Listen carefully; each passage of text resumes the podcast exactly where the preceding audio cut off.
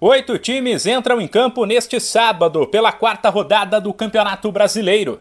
Destaque para o vice-líder Atlético Mineiro, que às seis e meia da noite, no horário de Brasília, visita o Goiás. Com os mesmos sete pontos do Santos, mas atrás do Peixe nos critérios de desempate, o Galo, se empatar, já assume provisoriamente o topo da tabela.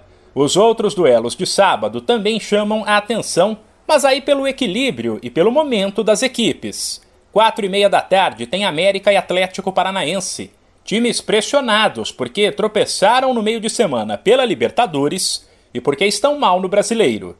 No mesmo horário rola um duelo interessante entre Ceará e Red Bull Bragantino, enquanto às sete tem Cuiabá e Atlético Goianiense, equipes que perderam quarta-feira pela Sul-Americana. No domingo serão mais quatro partidas. 11 da manhã, o Botafogo terá a chance de se aproximar do G4 em casa contra o vice-lanterna Juventude. 4 da tarde, o Corinthians, terceiro colocado, tentará afundar ainda mais o Lanterna Fortaleza em Itaquera, enquanto o Fluminense visita o Coritiba. E às 7 da noite, tem Inter e Havaí. O principal jogo da rodada, porém, será na segunda-feira, um clássico, 8 da noite, no Morumbi, entre São Paulo e Santos.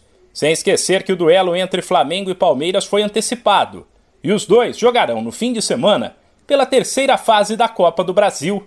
Sábado às nove da noite, o Verdão recebe a Juazeirense, e no domingo às seis, o rubro-negro visita o Altos.